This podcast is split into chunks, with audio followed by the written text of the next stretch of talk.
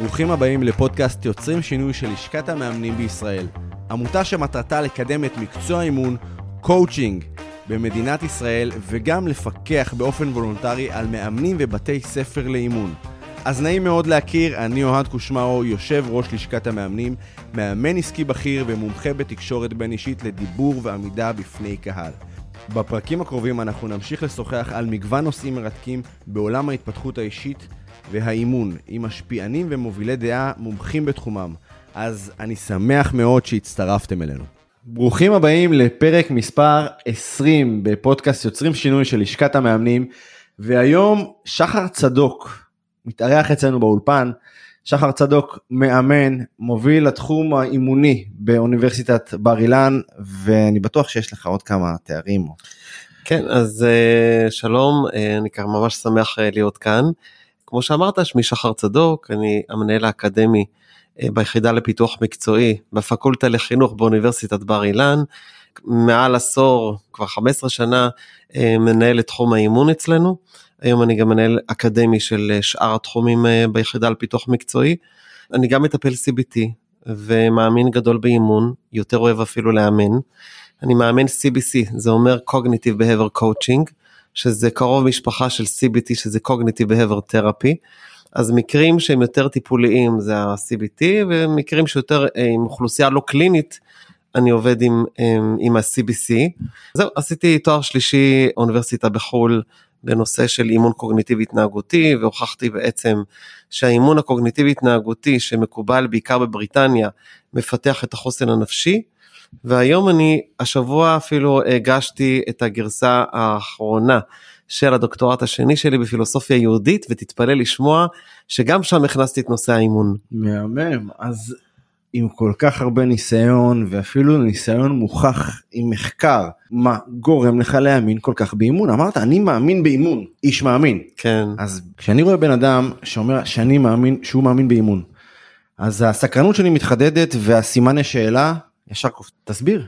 אז ככה זה לוקח אותי דווקא לימי הביניים בפילוסופיה היהודית אנחנו יודעים שהרמב"ם מבחינתי הרמב"ם הוא היה המאמן הקוגניטיבי התנהגותי הראשון. כי מה שהרמב"ם אומר שבסופו של דבר הכל זה הדעות שלך. זה, בגלל זה גם הרמב"ם כתב את הלכות דעות, לאן שהדעות שלך הולכות זה בעצם יהיה הגורל שלך ואתה צריך לקחת אחריות על הגורל שלך. אז אנחנו יודעים גם מסוקרטס ועוד ועוד ועוד ועוד פילוסופים גדולים ו, ושדיברו בעצם על אחריות האדם לגורלו ואני חושב שזה הדבר שאני מאוד מאמין בו. אני מאמין ואנחנו יודעים את זה גם אה, אצלנו בלשכה ובבית ספר לאימון וכל המאמנים מאוד מאמינים בזה שאנחנו בעצם לוקחים אחריות על החיים שלנו. ואחריות על החיים שלנו מתחילה קודם כל במחשבה שלנו שמייצרת את כל מה שאנחנו, את ההתנהגות, את הרגש וכולי וכולי. ב... אמרת שעשית מחקר mm-hmm. על נושא האימון. כן. מה, תספר לי קצת, תמתיק לי סוד. זה בשנת, אה, מ-2014 בערך עד 2018, ארבע שנים, ליוויתי את התוכניות שלנו באוניברסיטת בר אילן בשאלונים, ורציתי לבחון את הקשר שבין תוכנית האימון שאנחנו מעבירים, שזה האימון הקוגניטיבי התנהגותי, לפיתוח חוסן. ובעצם ראינו שאדם שעובר תהליכי אימון על פי המודל של הקוגניטיבי התנהגותי מצליח יותר לווסת את הרגשות שלו ואנחנו יודעים מתוך המחקר שאדם שיש לו מיומנויות לוויסות רגשי בעצם מפתח את החוסן הנפשי. עכשיו כל העיסוק הזה בכלל הגיע מהמקום שבו כשעברתי הכשרה ב-CBT באוניברסיטת בר אילן והתחלתי לטפל ואני עובד הרבה עם משרד החינוך גם אז ראינו ש... יותר ויותר אנשים מתאבדים במדינת ישראל, יותר ויותר אנשים צורכים תרופות נוגדות חרדה ודיכאון, ואותי זה מאוד זעזע, ושאלתי למה, למה זה בעצם קורה. והתשובה בעצם הייתה כי יש לנו ארבעה סימפטומים בתרבות שלנו שמייצרים את הקושי, את הקושי הרגשי, כן, המערבית והישראלית. זה הקושי לדחות סיפוקים, זה הקושי לשאת תסכולים, האימפולסיביות והתובענות שלנו, של חייבים לי, חייביזם וצריכומניה, כמו שאנחנו חייביזם. קוראים לזה ב-CBT. בעצם האימון הקוגניטיבי התנהגותי עובד בדיוק על הסימפטומים האלה. וזה היה מרתק לראות, ובעקבות זה גם פיתחתי תוכנית באוניברסיטת בר אילן שנקראת הכשרת מנחים לפיתוח חוסן וויסות רגשי, שבו אני אמנם לא מכשיר מאמנים, אנחנו לומדים את המודל האימוני שיכול לקדם את הוויסות הרגשי ואת החוסן הנפשי. וזהו, זה, לכן אני מאמין באימון, כי אני רואה את התוצאות של זה כל יום, כל היום, וכל מחזור שמסיים, גם באימון וגם בפיתוח החוסן, אנחנו רואים איך זה מחולל שינויים אצל אנשים, ואינשאללה ונוריד את הסטטיסטיקה, תקשיב, 500 מתאבדים בשנה בישראל זה מטורף. זה קודם כל נתון עצוב, מאוד עצוב, ויחד עם זאת מאוד מסקרן אותי מה שאמרת, איך מתאמנים על חוסן נפשי. אה, מה, מה, כן. מה הכלים שם? מה, מה, מה עושים על מנת באמת להתאמן כן. על הדבר הזה? כי הנפש זה סוד של מיליוני מיליוני שנים, כן, ואתה אומר, אתה יודע לאמן, לאמן אנשים לחוסן נפשי. כן. אז קודם כל זה תהליך אה, ארוך טווח, זה לא באמת אה, שעוברים תהליך אימון וב, ובזה פיתחתי את החוסן הנפשי שלי. מהמם. אנחנו לומדים את הכלים תוך כדי תהליך האימון, אבל זה רק התחילה של המסע. בעצם אני תמיד אומר שאנחנו בחיים האלה אנחנו במסע אחד גדול מהמם. ויש תחנות בדרך. חלק מהתחנות זה המאמנים והמטפלים והמורים וההורים והסביבה שאנחנו פוגשים וכל סביבה כזו היא בעצם או כל תחנה כזאת היא בעצם מקדמת אותנו במסע. השאלה אם אני מודע למסע הזה או לא מודע למסע הזה וזה היופי באימון. היופי באימון שאנחנו בעצם מודעים למסע שלנו למסלול שלנו אנחנו מדייקים אותו.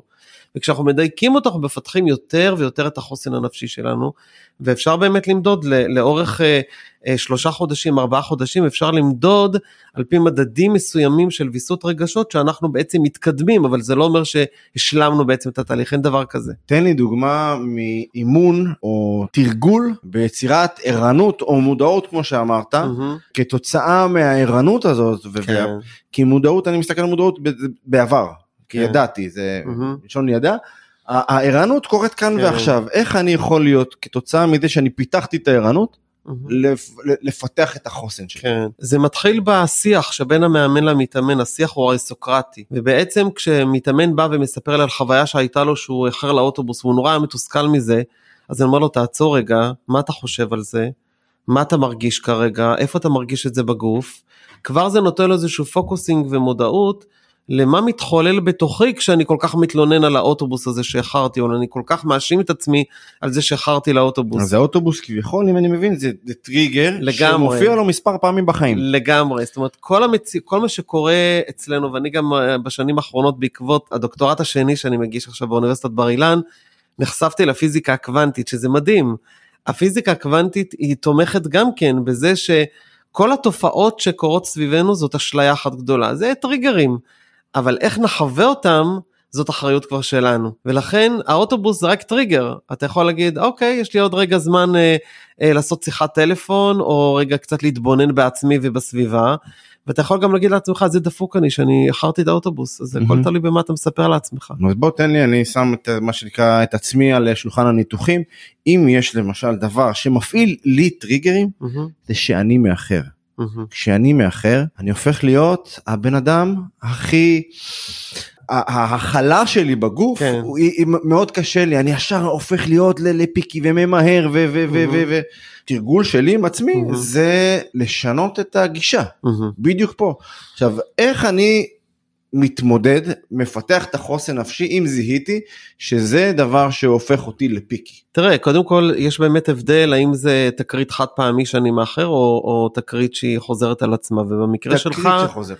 אם היא חוזרת על עצמה אז אולי סוף סוף תשאל את עצמך אה, למה זה קורה ולמה משמעותי לך לשנות את זה ומה אתה מספר לעצמך? אם אתה מספר לעצמך תירוצים כל הזמן בגלל חברת הנסיעות או בגלל זה או בגלל הפקקים אז אתה לא יוצא מזה אתה, אתה חווה עוד פעם ועוד פעם את התסכול הזה. תסכול חוזר. אבל אם אתה אומר אוקיי מה התסכול הזה בא ללמד אותי? אם היה לו פה מה בעצם הוא היה אומר לי?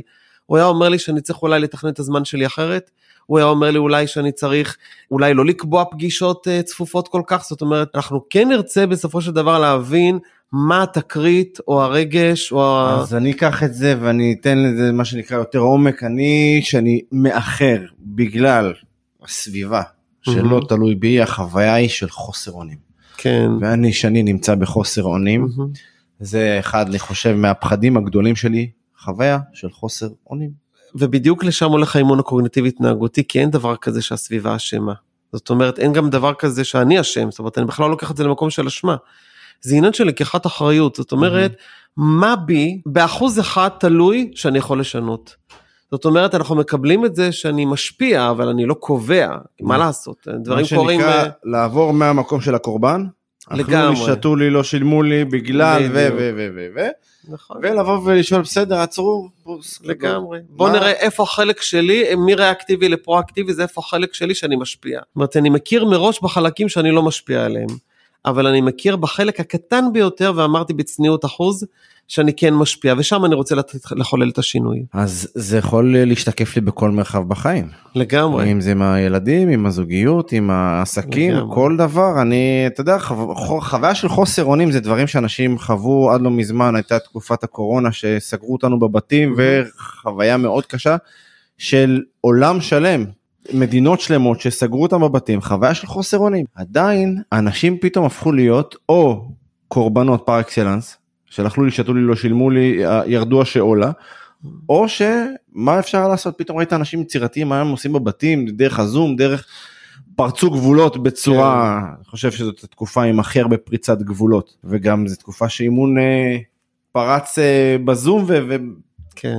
והגענו ל- ל- למחוזות אחרים אם זה עם האימון מעבר לים ומה הקורונה שינתה אצלכם אצלנו בבית הספר? אצלכם בבר אילן, כן. כן. מה שהיא שינתה, היא דווקא גיוונה את המסלולים. זאת אומרת, יש את האופציה של הזום, שהפכנו, אנחנו עדיין מלמדים פרונטלי, ואני יכול להגיד לך שיש יותר ויותר אנשים שנמאס להם מהזום. והם רוצים לבוא וללמוד פרונטלי, ומה שזה שינה זה העשיר. זאת אומרת, יש לנו אחת לחודש עכשיו וובינר שאנחנו מעשירים את המאמנים שלנו, מה שלא היה פעם, כי היינו צריכים להביא אותם אחת לחודש לאוניברסיטה עם כל המשתמע מכך, ו...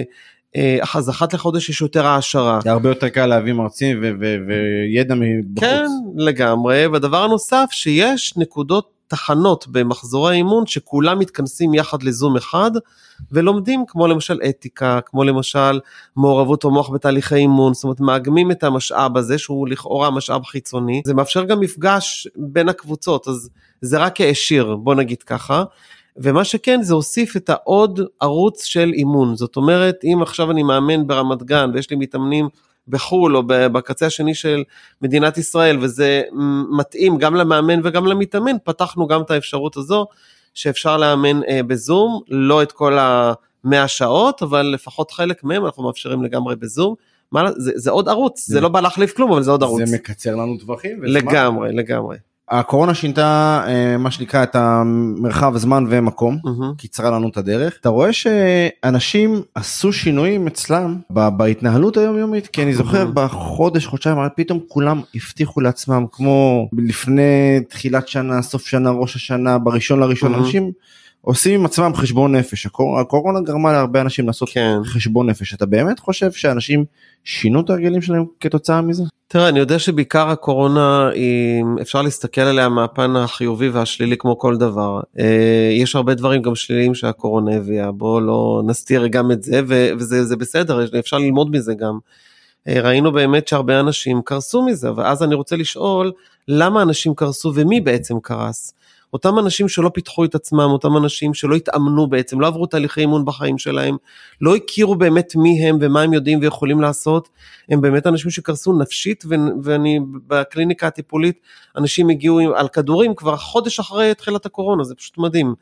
לעומת אנשים שהלכו לתהליכי אימון והלכו להתפתחות אישית גם קבוצתית וכולי, זה אנשים שאמרו אוקיי הבנו זה המצב בוא נראה מה עוד אנחנו יכולים לעשות אבל כבר היה להם בארסנל את שאר האופציות הם הלכו לבשל פתחו קטרינג עשו כל מיני דברים יפים ושרדו את התקופה הזאת. אז אני חושב שבסופו של דבר הקורונה היא כמו שטיח שמנערים אותו ואנחנו זו הייתה התעוררות לכולנו והיום שאני מוביל ומלמד את הנושא של הכוון תעסוקתי זאת אומרת המודל האימוני להכוון תעסוקתי אה, זה, זה בדיוק אחד ה scenarios שאני מביא שזה בעצם הקורונה ואני מביא דוגמאות מהקורונה שזה זה יכול להיות קורונה וזה יכול להיות מפולת אה, בבורסה זה גם יכול להיות זה יכול להיות כל אירוע בעצם אירוע שמייצר דרמטי. או למשל הבינה המלאכותית שגם זה גם סוג של קורונה לגמרי. אז הקורונה היא רק טריגר הנה דיברנו על טריגר טריגרים. היא תחנה בדרך והיא באה ללמד אותנו ולכן גם כשבן אדם בא ואומר אני פוחד לפתוח עסק אני תמיד אשאל אותו תתבונן על הפחד ותשאל אותו אם היה לו פה מה הוא אומר לך. יפה, זו שאלה טובה. אם לפחד היה פה, מה.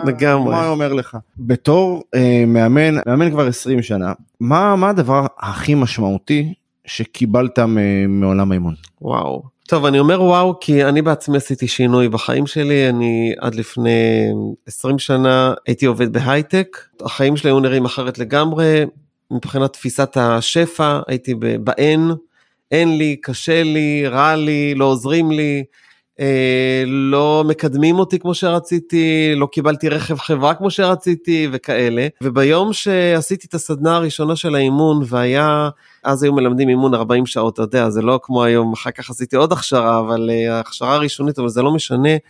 עצם זה שהייתי צריך להתמודד אל מול הערכים שלי, ואני לא אשכח את היום הזה שהתבוננתי על סולם הערכים שהוא באמת אני, וראיתי את מה שאני עושה דאז, אמרתי, וואו, אני בכלל לא במסלול, וזאת המתנה הכי גדולה שקיבלתי מהאימון זה להבין שאני צריך לשנות מסלול. וביום ששיניתי את המסלול הכל היה פשוט ביש ופתאום לא באמת אה, זכיתי בפיס ולא באמת אבל כמו שהיום בפילוסופיה היהודית אני כבר לומד ומלמד וכמו שאני כבר מכיר את הפיזיקה הקוונטית הכל מתחבר להכל. כי כשאתה מאמין ואתה רואה את היש, הרי הכל זה אשליה בסופו של דבר. אם אני מתחבר רגע לפיזיקה הקוונטית, אם אני מתחבר לפסיכולוגיה של התודעה, שם אני מלמד את זה גם באוניברסיטה, אז אם אתה רואה את היש, אתה ביש. אם אתה רואה את האין, אתה באין.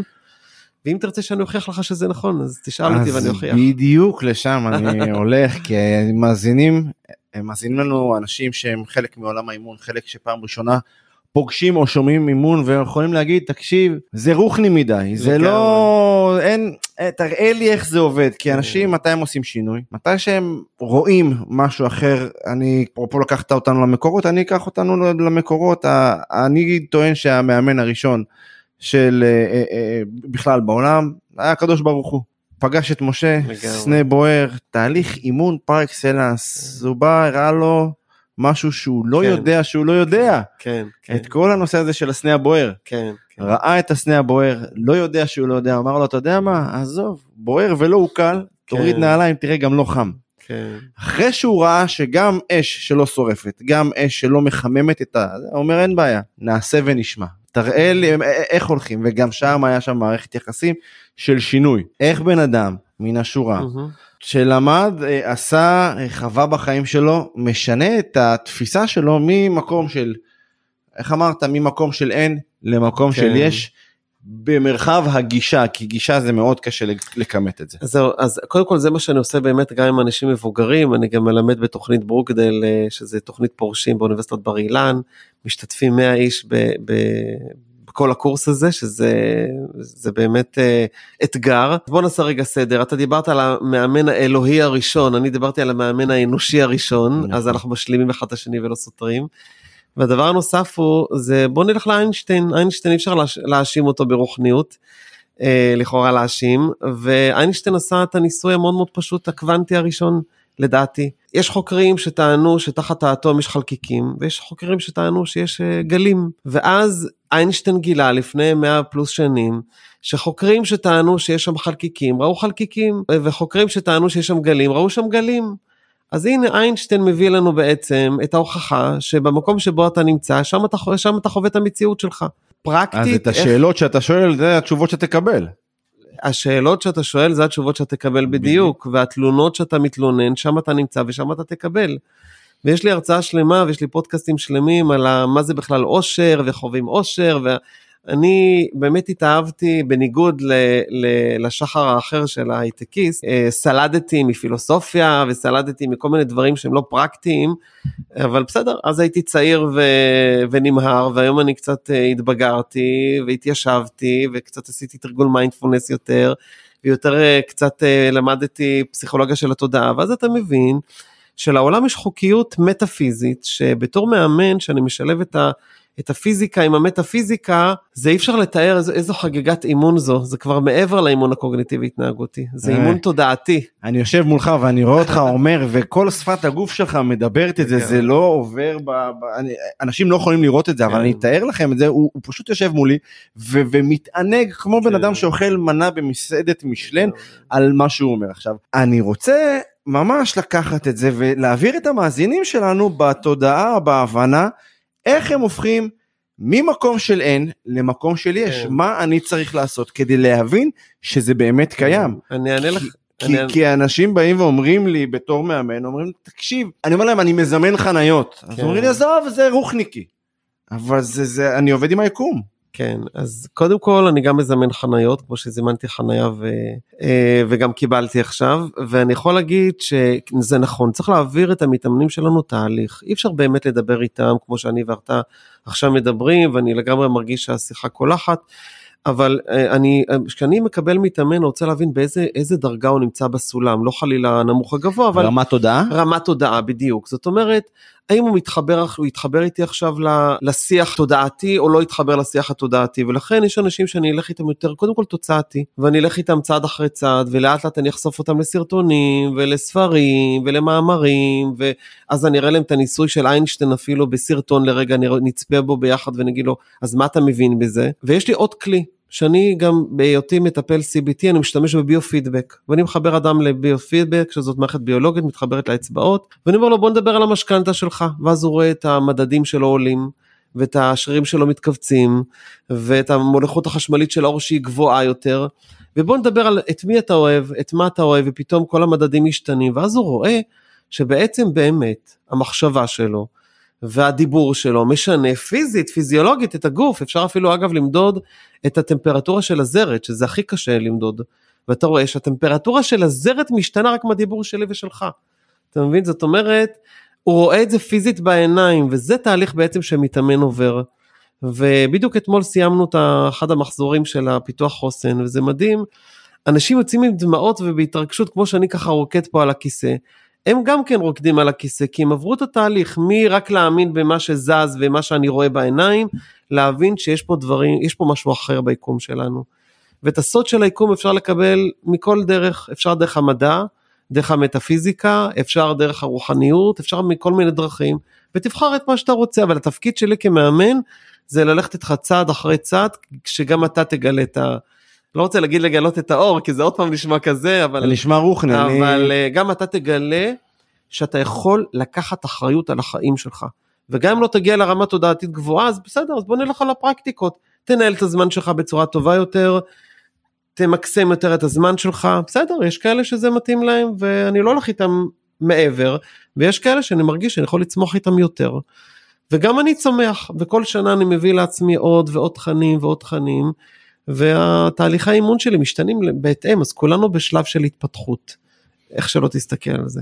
אז אתה עשית אה, שתיים שלושה תארים נכון. חמישה. חמישה תארים ומחקרים ואתה לא מפסיק ללמוד כן. ואני רואה את זה כל אתה- מדבר על עוד ועוד ועוד דיס- דיסציפלינות שאתה לומד מתי מתי זה נגמר מתי אנחנו אומרים די אני אני יודע אני יודע אז א' זה לא נגמר, ושלא ייגמר לעולם, אמן כי ככל שאנחנו מתפתחים ולומדים, אנחנו מאושרים יותר. אגב, זה ידעו כבר בימי הביניים. למה? כי למידה מייצרת סרטונין, כי למידה מייצרת אמון בעצמי, ביקום, בעולם. למידה מקדמת תקווה, וכולנו מחפשים תקווה. וככל שאנחנו מרחיבים את הידע, אנחנו מבינים שהיכולת שלנו להתפתח היא אינסופית. והיום דווקא מהמקום התודעתי אני מבין שדיברו על לימוד תורה זה זה, הרי הרמב"ם אמר מה זה לימוד תורה? זה מתמטיקה, זה מדעי הטבע, הכל זה לימוד תורה. אז לימוד תורה הוא של כולנו, שלי ושלך ושל כולנו. אני תמיד אומר היהדות לא שייכת רק לדתיים, והיהדות היא של כולנו וכולנו יכולים ליהנות ממנה והיא עשירה, ואני אומר את זה היום אחרי שדוקטורט ב...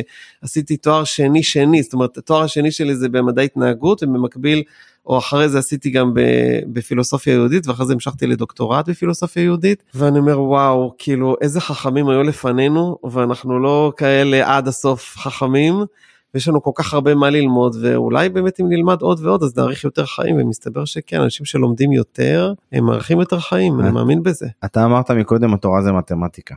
גם והיום בכנסת נלחמים על הדבר הזה שנקרא לימודי ליבה איך מהמם. התורה מתחברת לנו עם אה, מתמטיקה כן. זה שאלה שלא קשורה לעולם האימון אבל זה תמיד הכל קשור בהכל. הכל קשור בהכל ואני רוצה להגיד יותר מזה באימון אנחנו לומדים שפה. ואם המגזרים השונים היו יודעים לדבר כולנו בסופו של דבר כולנו רוצים אותו דבר כולנו רוצים להיות מאושרים כולנו רוצים לקדם את הערכים שלנו ולקיים אותם ולחיות על פיהם וכולנו אוהבים למידה כולנו. עכשיו בואו בוא נתחיל לראות ברגע שאנחנו נדבר בשפה משותפת אנחנו נראה שגם אלה שלא לומדים לימודי ליבה, כשהם רוצים ללמוד בחצי שנה או בשנה הם משלימים את כל הלימודי ליבה שלהם, ולמה?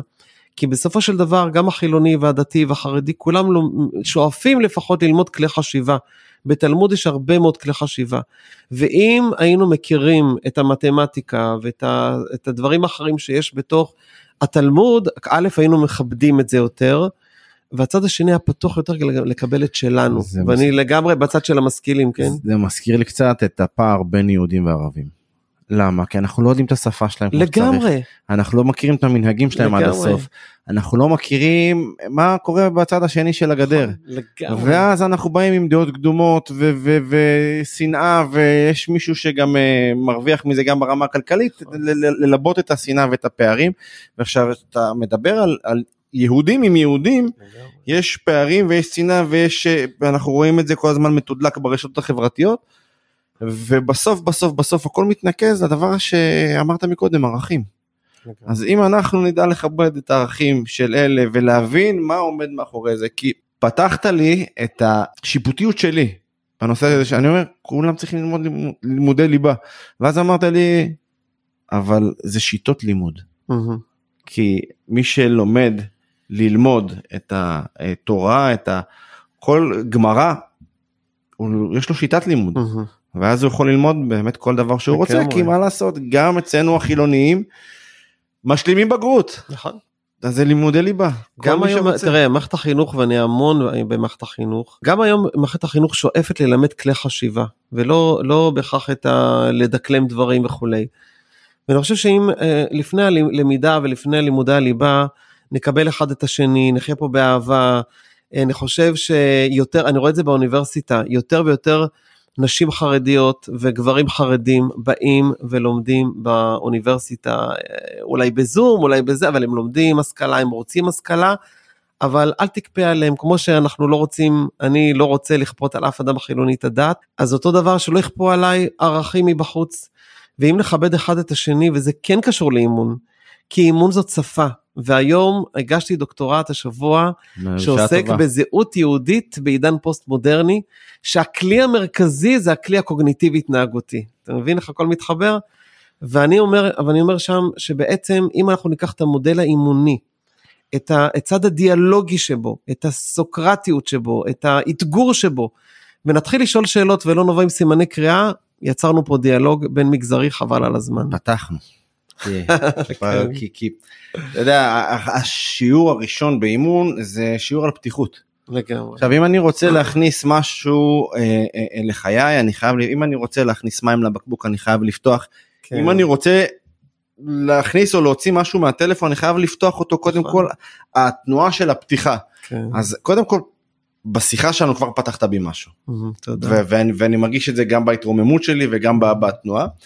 אחת הפנטזיות שלי הגדולות בתור יושב ראש לשכת המאמנים זה שאימון ייכנס גם לבתי ספר וגם לאקדמיה וגם לכל מערכת הבריאות כי ראינו ברמה המחקרית איך אימון משפיע במרחב הבריאותי משפר את איכות החיים. ועכשיו אתה מחבר לי את הפיזיקה הקוונטית ו- ואת אה, איינשטיין ואת כל השיחה הזאת ואני אומר איזה כיף אנחנו אנחנו הולכים ביחד ל- ל- למקום טוב. אתה עצרת בי אופטימיות גדולה. אז אני רוצה לומר עוד משהו שאולי קצת אה, עוד יותר ירים אותך.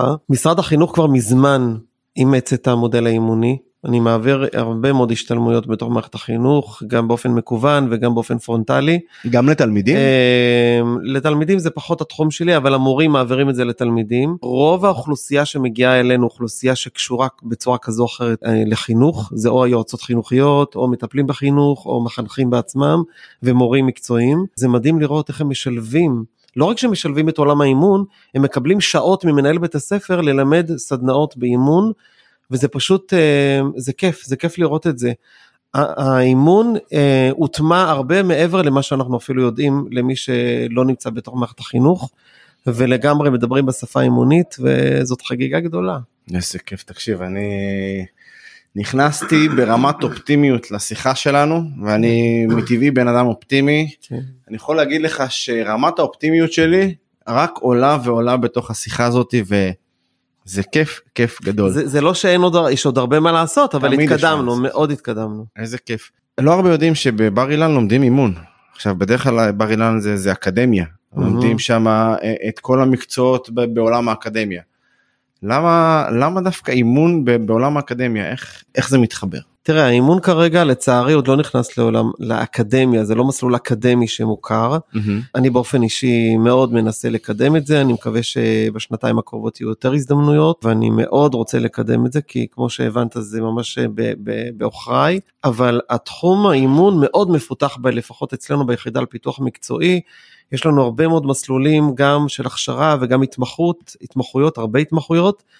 אה, ולא רק, המודל האימוני משולב גם בפיתוח כישורים חברתיים וגם בהדרכת הורים, וזאת אומרת, אתה לא חייב להיות מאמן כדי להשתמש ב... הרי בסופו של דבר אימון זה אסופה של הרבה מאוד אה, דיציפלינות. קודם כל כי אנחנו הבאנו את זה, זה אומר אני והעמיתים שלי והמרצים שנמצאים ועושים עבודה טובה ואנשים מרוצים ורואים כי טוב ומביאים את החברים שלהם. כי אגב זה הפרסום הטוב ביותר ואני חושב שאצלנו צבענו את זה קצת בגוון שונה. אה, נכון שזה לא במסלול האקדמי, אבל יותר ויותר משולבים שם, משולבות שם תיאוריות אקדמיות לצד הפרקטיקה. זאת אומרת, לי חשוב שלא רק מאמן יעשה את האימון טוב, אחרי שהוא יעבור את הסימולציה באימון, הוא גם יסביר אה, איך זה מתחבר למחקר ואיך זה מדבר על התיאוריות לפי מה שלמדנו. איך זה מתחבר לקרקע? לקרקע, קודם כל רואים שבפרקטיקה זה מתחבר לקרקע, אבל עכשיו תגיד לי על מה התבססת, וזה מאוד חשוב, לא לשלוף ככה דברים מהמותן, זה מאוד מאוד חשוב. וזה בא לי מאיזושהי הרצאה לפני 15 שנה שהשתתפתי, שהיה מאמן על הבמה, והוא המציא את, ה... הוא המציא את התהליכים, הוא המציא את הכל, אבל באמצע הוא לקח ממאסלו, והוא לקח מאלברט אליס, והוא לקח מכל מיני הוגים, והוא לא יודע אפילו את המקורות, אז לכן אני בעד הפרקטיקה, אנחנו בעיקר נותנים דגש על פרקטיקה, אבל אצלנו נבחנים גם על התיאוריה, אין מה לעשות. בסופו של דבר, מאמן טוב זה מאמן חוקר, וכדי להיות חוקר אתה צריך להכיר גם את הצד התיאורטי לצד הצד המעשי. ושוב חזרנו לפתיחות ולסימני שאלה ול... שחר, קודם כל, אני חושב שאני יכול לשבת איתך פה עוד שעות ו- ולדבר על ה... זה, כמו אה, למידת אה, חכמים, איך שקוראים לזה, זה, זה כן. התפלפלות, ואני מאוד אוהב את, ה- את, ה- את השיחה הזאת, ואני בטוח שאנחנו נמשיך אותה קצת אפילו כן. מעבר לחו הזה של הפודקאסט. אה, למדתי ממך מלא בזמן כזה קצר אני רוצה להגיד לך תודה על זה שבאת אלינו והסכמת להחכים אותנו ולהוסיף עוד רובד לעולם האימוני שהוא בלתי נגמר. אז תודה, תודה על ההזדמנות. תודה רבה רבה לך ואתם המאזינים שלנו תודה רבה על ההאזנה מוזמנים להמשיך לעקוב אחרינו שיהיה לכם הרבה הרבה הרבה התפתחות אישית. תודה רבה שהאזנתם לנו אתם מוזמנים להאזין לנו בכל רשתות הפודקאסט. ספוטיפיי, גוגל פודקאסט ואפל פודקאסט, ונשתמע בפרק הבא.